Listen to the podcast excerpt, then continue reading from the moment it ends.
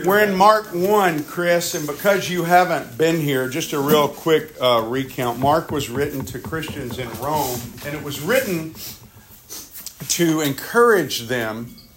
And Mark starts off his gospel with these words the beginning of the euangelion, that's the Greek word for gospel, the, the, the beginning of the euangelion of Jesus Christ, the Son of God, Jesus Messiah. So the, the euangelion, we said, remember, guys, that word is only used when a new king is coronated, a new king is born, or a new king, or a king has a great military victory.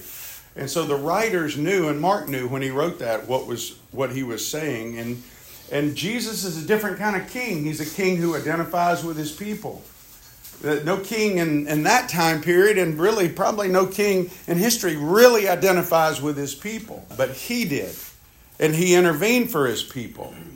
And he, he, he came from basically creating the universe to come walk in a human form, putting aside his power to identify with us. And he has victory for us because we saw in his temptation with Satan and the testing that he defeated Satan And it says Satan went away for a more opportune time to come back and try to defeat him again, but the victory is over because you can't beat the creator of everything. you can't. Even though Satan thought he could. Do we think we can do things sometimes that we can't do? You bet. You bet.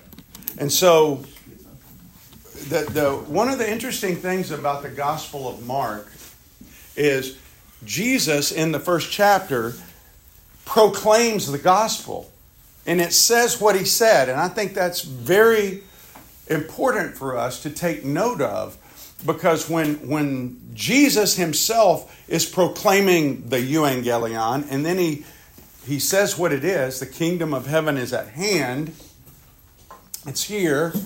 It's now. It's not in some future time. It's right now. And then he says, repent, believe, and follow. And we talked about what repent is and what it isn't. What it is, it's a change of mind, a change of heart, and a change of direction of your life. And, and the change of direction of your life has been left out of a lot of uh, calls to people to respond to the gospel in our culture. People don't like that. In fact, there's no reason that anybody should ever say, well, if I follow Jesus, do I have to fill in the blank? That shows you where we are when people say, oh, yeah, you don't have to do anything. Jesus would never have said that. He said, repent, believe, and follow. And so we talked about believe this past Sunday at Ponte Vedra Press, I, I, I, did a whole message on believe, just like I shared here. And I told my wife afterwards, I think that is one of the most important messages that I've brought in my entire ministry. To clarify what it means to believe and what you should believe in. Because there's a lot of things people believe in that think it's the euangelion and it's not. And so we, we talked about that in here as we worked through this. It's not a forgiveness only gospel, which is what our culture puts out. And a lot of people, of course, they want forgiveness. Ever? I mean, don't you want forgiveness? You don't want to. You want to be absolved of anything bad you've done, but you don't want a cost to it. We, we, we live in a culture that tries to get away from any consequence. We don't want to acknowledge it. And now we got a whole generation that doesn't want to take responsibility. Of course, that's nothing new. It goes back to the garden, right? Well, this woman you gave me, she did it. And she says it was a snake did it. Nobody wants to take responsibility. And so and so we looked at what it really means to follow, the cost involved. Jesus says if you want to follow me, you got to deny yourself, take up your cross daily and follow me. So before Thanksgiving, Mike shared uh, about how Jesus exposed the darkness wherever he went. The demons immediately felt conviction and they, they thought their time was over. And that's why they were so vocal. You don't see any Old Testament possessions. And even in the New Testament, apart from when you're around Jesus, other than twice in Acts, you don't see about it. And so Mike talked about that. And then last week, we saw how God revealed the authority of Messiah over disease and how he healed Peter's mother in law. But it's not just how he healed Peter's mother in law. It's like it's like with Roy or even with my daughter Rachel. You know, everybody said my daughter Rachel only had a, a short life expectancy. Why are you adopting her? She, she defied medicine for three and a half years. In fact, if you go down there and you pull the medical records, you can read in her chart, we can't explain how she's alive. Because God is the one who's ultimately the authority over all. And so we saw that last week. We also saw he was the authority over demons, and, and, and he, he continued to cast demons out. Well, we also saw last week that sometimes if Jesus had to get away and be alone with God, we need to get away and be alone with God. So we saw his ministry aim. The ministry aim of Messiah was first to know the will of God. How many times, guys, do we get away just to know the will of God? Say, God, I, I don't know what you want me to do. How often do we do that? I can remember for the first, gosh, probably, I'd say the first 14 years of ministry, maybe 15 years, I would take a quarterly retreat and I would just get away. I'd go to a pond somewhere or a lake for a half a day, just a half day retreat to go out there where nobody was. I'd, I'd always find some kind of remote pond and I'd take a little devotional book, I'd take my Bible, a pad, and I'd take some uh, some some juice and some bread, and I would have communion with God. I would get away, get alone with Him, and then I would just and and I got away from that because I got busy. But I, that that was some very rich time to get away. I still get away, just not as frequent. But we all need to take time to get away and spend time alone with God to hear from Him and say, God, what do you want me to do? Read His Word. Let His Word penetrate you. Uh, because, you know, I, I've been walking with God for over 50 something years. I've never heard His voice audibly. I've been, now, there's been times the Spirit has moved so strong that I thought it was audible, but it wasn't. But He speaks through His Word, and if you don't spend time alone with Him, you're not going to hear Him. Yeah, Mike. Um, I did actually. The only reason I'm saying is I did that yesterday, and um, and Monday, and I spent about three and a half, four hours praying exactly for that. And you know what happened? What? The things that I was praying for, like you know, help this, help that. God said He gave me higher things to pray for. I prayed for the spirit of Daniel with integrity and honor, for the humility of Moses, for the courage of David. My prayers went up because I spent time shut off the TV, mm-hmm. boys out of town, and I just spent time. What do you want me to do? What do you? And I realized my prayers for the normal stuff it went a whole level higher because I because I stopped, shut off everything, and shut out everybody. Yeah, it, it's kind of like the difference between having a passing conversation with your wife or children and having a long term Yep. sit down and talk conversation with. And so we all need, and we saw that last week. Well, this week we're we're in Mark 1, 40 to 45. Guys, it's only six verses. only six. I promise you we'll get through it today. All right? But really, as we look at this text today, um, I, I really I want to give you three tent pegs here, or, or, or three pegs just to to kind of hang what's going on here on and what I, I think God is trying to reveal in this text. The first thing we're going to see is God reveals a man's desperate plea for help. Do we have people around us in this country that are desperate for help? Do we have people in the world right now desperate for help? You bet. So is this applicable to us? You bet. It's a man who's desperate for help. Second thing we're going to see is the Messiah's deep pain in his heart.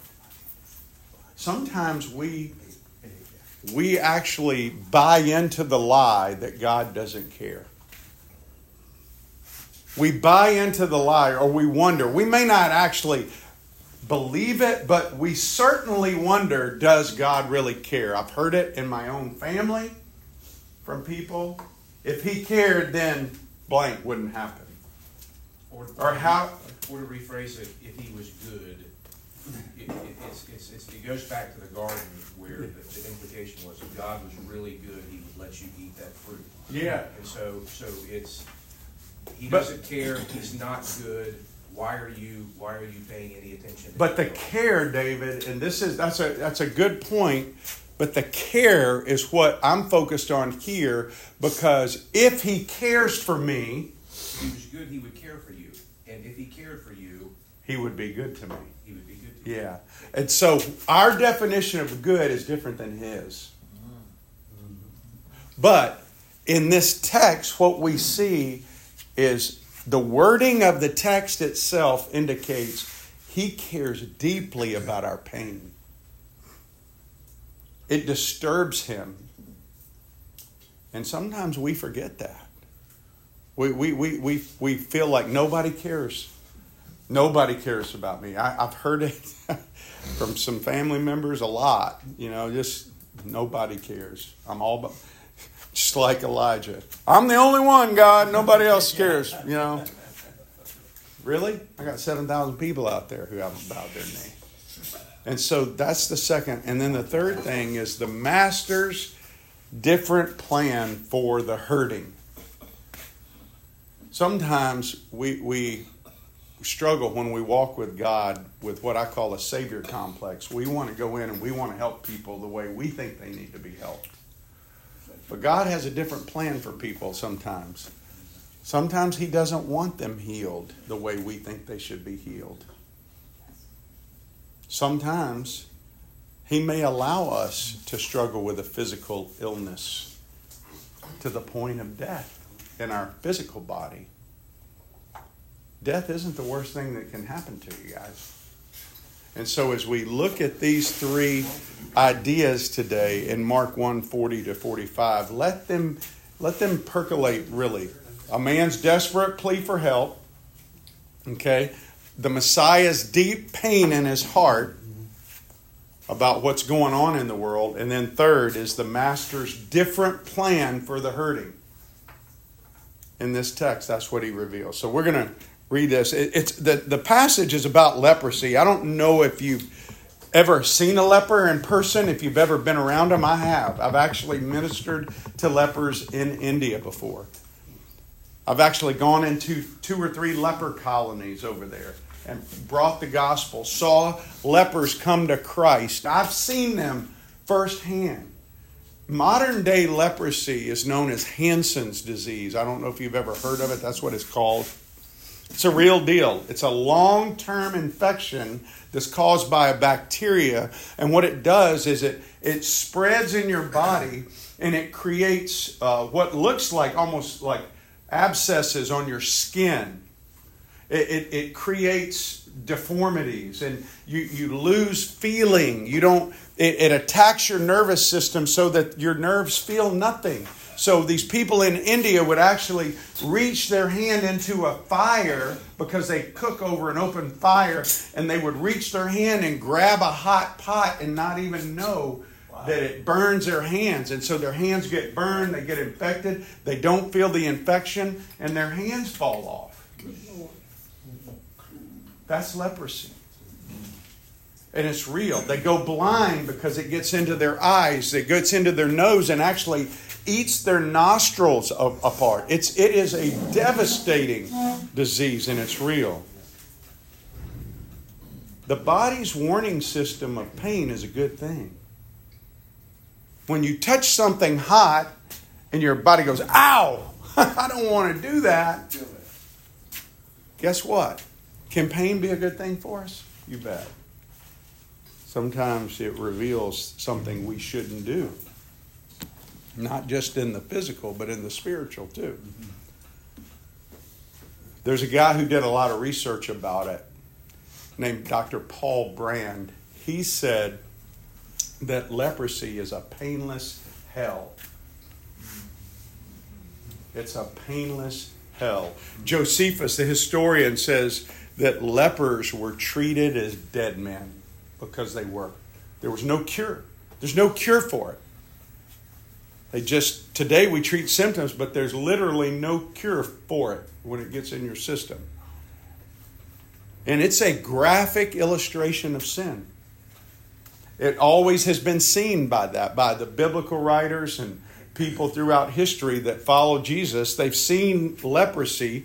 And uh, let me just bring out a couple of things. One, both are deeper than the surface. See, a lot of times in the Christian world, we like to deal with the surface issues, but sin, the, the, the, the consequences or the things that we see people do, reveals a much deeper problem than whatever they've done.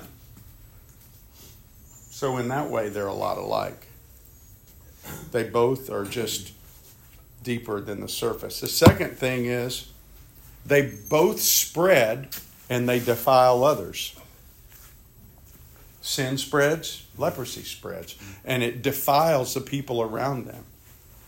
Now, the way leprosy spreads isn't through casual contact, but it does spread. It is contagious. But back then, they thought it was through casual contact. And so they just, you were shut out. You couldn't be close to anybody. You couldn't touch anybody for sure. And all this is back in Leviticus 13 and 14, the Levitical laws that God gave to his people. He gave a whole chapter, a huge chapter in Leviticus 14 to talk about how to determine if it was like eczema or leprosy because they kind of referred to any skin disease as leprosy. So you had these minor skin irritations. I mean, literally, jock itch. Athlete's foot would have been a skin irritation. They're going to make sure it's not leprosy. And so Leviticus 14 talks about what they would do if you had something like that. It says also they both are only fit for the fire. They would burn stuff where the lepers were. And God says that because of sin, we're headed for a place of eternal fire. They basically both are an outward sign, guys, of a visible inward corruption. And they're incurable apart from God.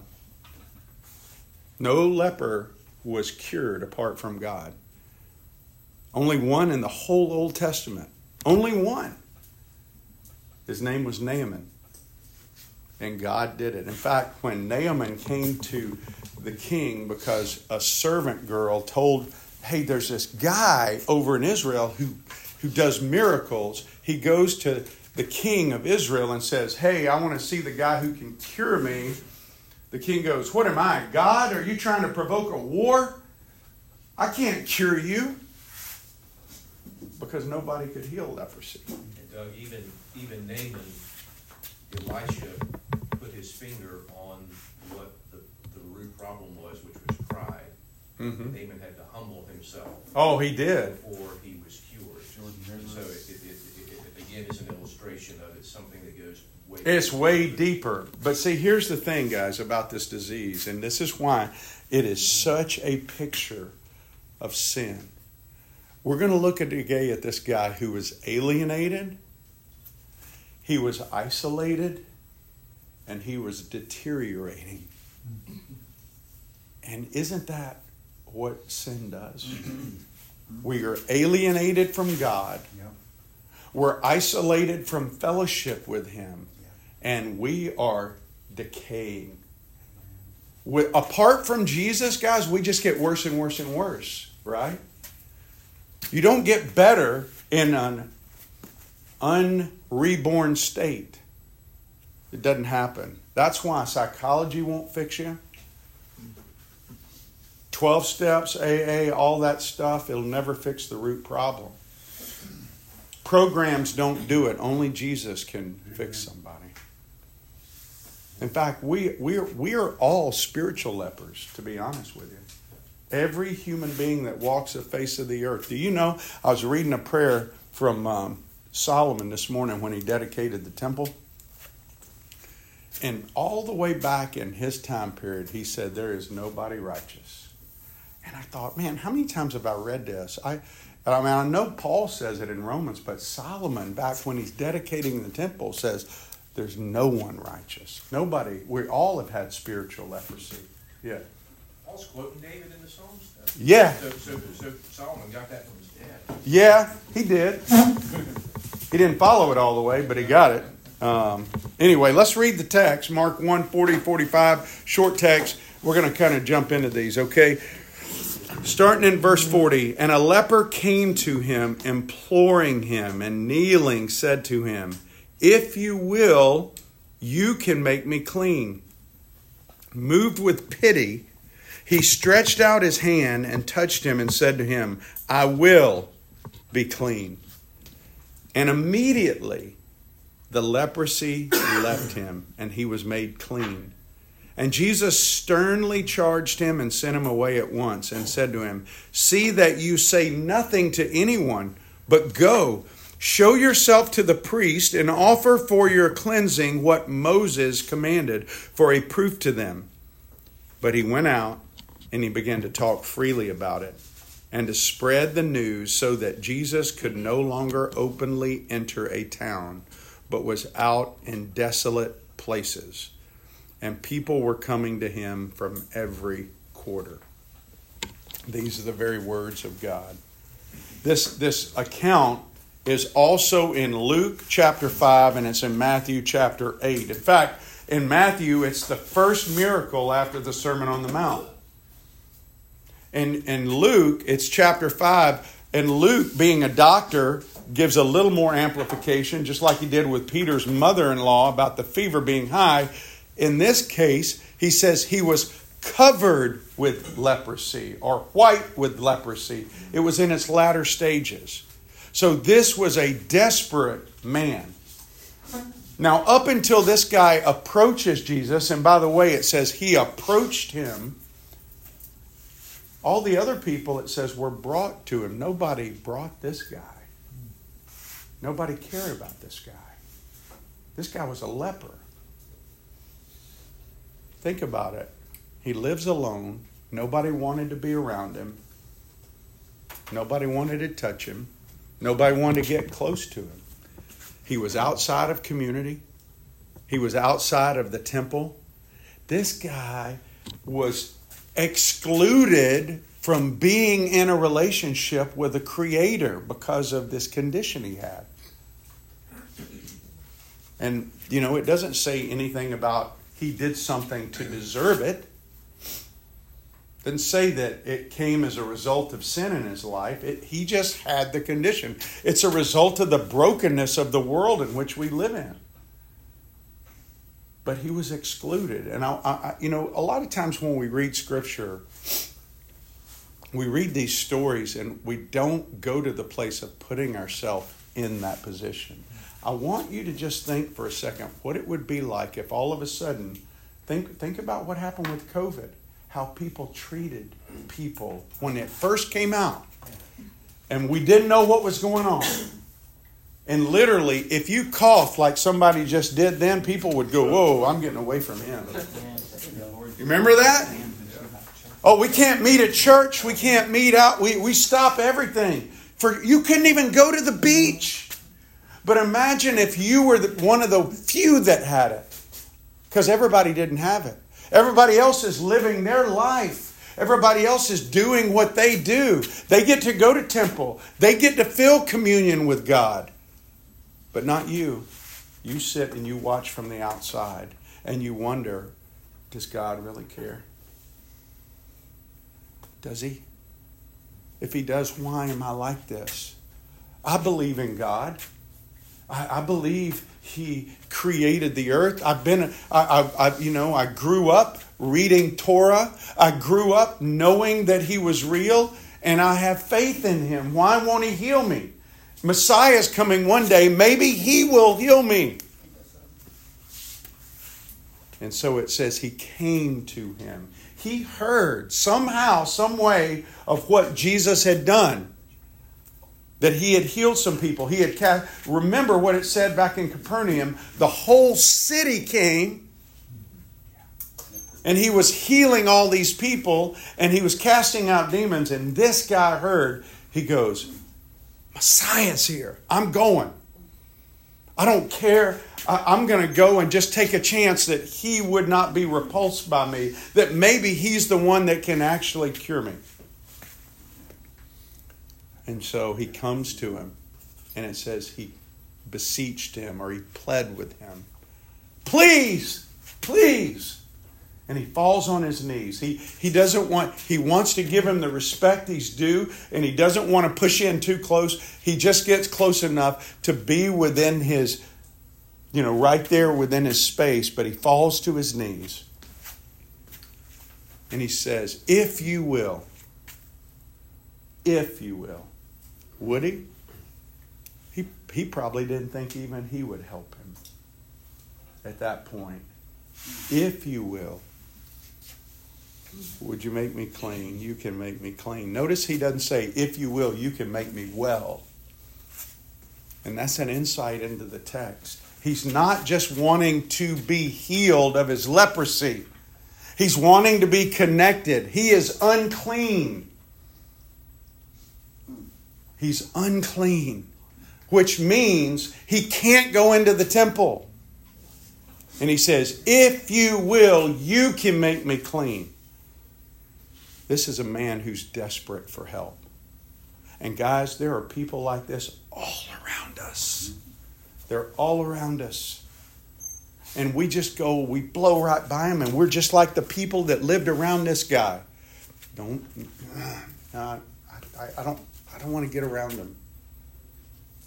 We live in our little Christian circles.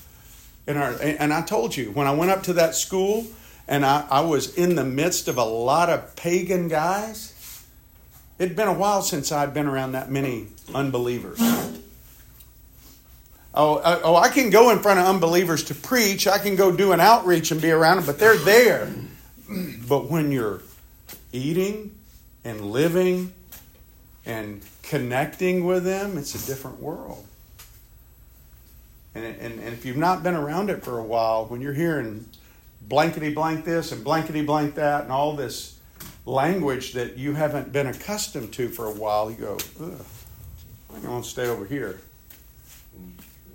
Instead of caring and letting that drive you to the point of praying for these people. Maybe God can heal them. In fact, sometimes we put people outside of God's reach in our mind. He's too far gone. God, in fact, I remember going through the very first evangelism training I ever went through as an adult. One of the things we had to do is evangelism explosion. We had to list the three people that we thought would never come to Christ and then pray for them. And do you know that two of those three came to Christ and they're two of my closest friends today? Because nobody's outside of God's purview to heal. And so this man was desperate. Oh, he was desperate in his plea for help. Well, verse 41, we see it says, moved with pity. This is the Messiah's deep pain in his heart. He had deep compassion here. The word there actually it means almost agitated. Because when Jesus looked at the man, he wasn't agitated. They they they changed the translation they made it moved with pity because he was agitated about what sin had done to man. He, it, it moved him at a very deep level to see this picture of all of mankind who, who has such a deep, a, a deep hurt in their, their souls. They're, they're broken very badly. And the truth is, most of us in this room don't consider ourselves broken badly. If you walk over to Lottie and you go down the, the, the cell blocks there, you look around and you see a bunch of people that know they're broken. But most of us that walk around in Ponte Vedra or Jacksonville or Jax Beach, we don't think we're very broken until we see something really bad. The terrorists, Hamas, yeah, they're broken. Me, I'm not so bad. But we're all broken. And Jesus was moved with pity when he saw the brokenness of this man. It, it and it says he touched him. And he said, I will. I remember growing up, I used to love this song. I would sing it. He touched me. Oh, he touched me. And, and it, it just, the picture of Jesus laying his hand on me to say, I'll make it better, Doug. I'll make it better. That he cares. Isn't that the hope that we have? Is that he cares about us. And no matter what we go through, whether we go through what our brother Chuck's going through right now, and, and guys, listen, I'll tell you, it's one thing to say, I trust him when you're not dealing with anything. But it's when you're in the junk, when your marriage is on the edge of falling apart, and you say, God, I don't know what to do, but my eyes are on you. I'm just looking at you. Help me. To be able to cry out to Him and to know He cares deeply in His heart. He said, I will. I will. By the way, was there anybody in Scripture that Jesus, somebody goes, Would you help me? And he goes, No, I'm not going to help you today. Was there anybody? I was there. I'm asking a, a real question. Was there a guy that was a Gentile, and or something that said even the, the dogs need, or the woman said even the dogs need? Uh, no, but did he help her? Yes. He helped her. Yeah. But you know what he was doing? He was showing his disciples how bad this woman wanted it. Yeah. He helped her. My point is, there was nobody that came to him that wanted help, really wanted help. Now, there was a rich young ruler that said, Hey, how do I get eternal life? And he goes, You don't really want eternal life, because if you do, you need to go sell everything. The, the people that really were desperate for help, was there anybody desperate from help for him that he ever turned away? Does that encourage you? That encourages me. That means that if I'm desperate, if I turn to Him, and even reading today in Solomon's prayer, Lord, when you bring blight, when you bring war, when you bring famine, because, Lord, we've not obeyed you, if we will turn and say, We are sorry, if we will turn our eyes back towards you, hear our prayer and forgive us. And even a king, evil as Ahab, when he repented one time, God was merciful to him. So the Messiah has a deep hurt in his heart because of sin, because of what sin has done. And it says, He said, I will be clean. And it says, verse 42, immediately. You know, over 40 times in Mark, we see that word immediately. It says, The leprosy left him. The man was instantly healed and made clean. Do you know he does the same thing to sin? When he touches you, not when it's a fake thing, not when it's a, a false motivated thing, but when he touches you. 1 John 1 7. But if we walk in the light as he's in the light, we have fellowship with one another. And the blood of Jesus, his son, cleanses us from all sin. Just like this man was clean, the blood of Jesus cleanses us. Hebrews 10:22 Let us draw near with a true heart in full assurance of faith with our hearts sprinkled clean from an evil conscience and our body washed with pure water. Remember in John 13 Jesus bends down to wash their feet Peter, you ain't washing my feet. Well, Peter, if I don't wash you, you're not going to be clean. And Peter goes, Then wash all of me. And what did Jesus say in response? The one who is bathed does not need to wash except for his feet, but is completely clean. And you are clean, but not every one of you. What he's saying to Peter there is Peter, listen, you are clean, but going day to day, there are times in your life that you're going to need to come back and say, Forgive me, for I've sinned. 1 John 1 9. If we confess our sin, He forgives us. But you're clean. But your feet get a little dirty when you're walking out in the world trying to be my priest, my ambassador. That's what He was saying to Peter there. but we are clean if we are His. Because of His deep love for us, He left heaven, came to earth in the form of a human, and died on a cross for me and you so that we could be clean. So our spiritual leprosy could be healed, just like this man was healed. He had a deep pain in his heart. And, and then we see in verse 43, it says, And then Jesus sternly charged him and he sent him away. Why? Because Messiah came to heal souls, not the physical. His purpose was not to come to heal people's physical illness. Do you know this guy died? Every person Jesus healed died ultimately. It was all these healings were temporary reprieves to the physical effects of sin, the consequences of sin. Jesus didn't come to heal your eye, Roy. He came to heal your soul. He didn't come to heal Chuck's cancer because if Chuck gets healed of that cancer, guess what? He's going to die from something else because these bodies will die.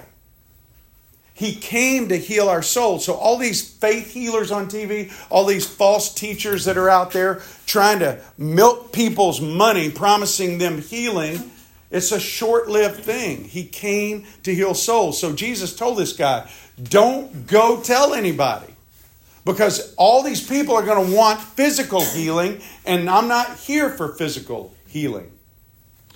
Everybody wants a physical healer, nobody wants a spiritual healer. That's the American gospel, by the way. We want a genie, we want an ATM machine, but we don't want a Messiah who rules and reigns. In fact, in the American gospel, it's all about the crowds and prosperity. Financially motivated, it is. And Jesus did not want to just be a temporary healer, He's a Messiah for eternity. And so in verse 44, he says, Say nothing. Go show yourself to the priest. God had a different plan for the hurting, and it was not the temporary healing, it was a long term. So, why did he say, Go show yourself to the priest? Well, in Leviticus 14, there was a process. If somebody had leprosy, that they, they were to go show themselves to the priest, and the priest had this ritual he would do. He would get two birds. He would take one bird and kill it, then take the blood and mix it with holy flowing water. And then he would take a hyssop branch, he would dip it in that blood and water, he would sprinkle the other dove, and then they would let that dove go free. And then that was symbolic of the cleanliness of the guy who had the leprosy. That's what was supposed to happen. Which had never happened. That's right. Because, first of all, Naaman was the only guy ever cured of leprosy, and Naaman was a what? A Gentile. so he wouldn't have gone to the priest.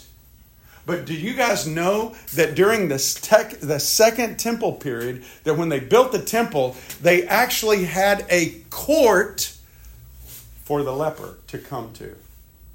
There was a the place when a leper was healed, they knew Messiah was there because nobody had ever been healed of leprosy. So they had in the court of the women, they had this little vestibule there. It was a court of the lepers. And it was the day that Messiah came, lepers were going to go to fulfill Leviticus 14. And that's what Jesus says go to the priest, go to the priest, and do what Moses commanded. Why? He tells us. He says, for a proof to who? To them. A proof of what? That he was healed? That's not what he's saying. A proof that I'm Messiah. I am. Go to them. Go to them. Naaman was the only person healed of leprosy. He was a Gentile. He, he didn't go. So they knew one day Messiah was coming. They built this court of the lepers. I, I, you can see it where, I mean, you can see in the temple models how they built it. It was talked about. But when Messiah come, there was going to be a leper healed to go in there, and this is the guy. And Jesus says, "Go do it." But what did he do? Yeah, he went out and put it everywhere.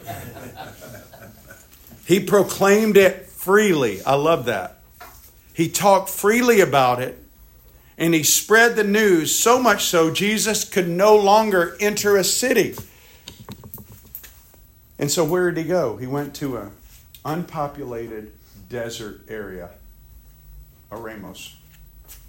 He went out to this place and it says people came to him from everywhere. Here's the thing Mark's point, guys, here is not that this guy disobeyed Jesus. That's not the point. The point is that when Jesus changes your life, you have to go public with the incredible joy that comes into your life. You can't contain it if Jesus comes into your life. He's not describing this man's failure to obey Jesus. It's, it's just the natural result of what happens when you have a real encounter with Jesus and he heals you. When we're excited, we can't keep quiet. You know what I find interesting? He told this man, Don't say anything. The man went and told everybody. He tells us to go tell everybody. We say nothing.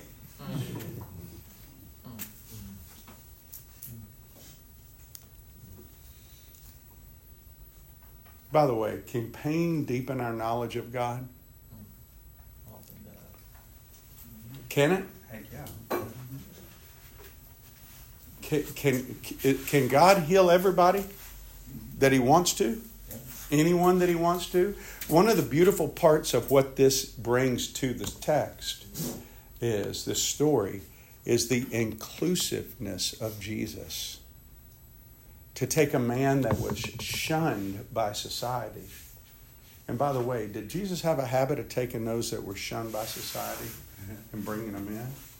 Do you know what Christianity's greatest complaint is in our culture is the exclusivity that that that you know we're we're, we're not inclusive enough. Was Jesus exclusive? Yeah, he was, but he was also inclusive. He was both. Can you be inclusive and exclusive? Yes, you can. He was inclusive of anyone, regardless of the condition they were in. He was exclusive in the fact that when they came to him, they had to come really wanting healing. Not just a genie, not an ATM, but true healing. So, what's our takeaways? First, Jesus, his whoever's, is usually different from our whoever's. You know, John 3:16, God so loved the world that whosoever believes in him, whoever believes in him. Sometimes we tend to write people off that he doesn't. No one's outside of his reach. And we need to remember that.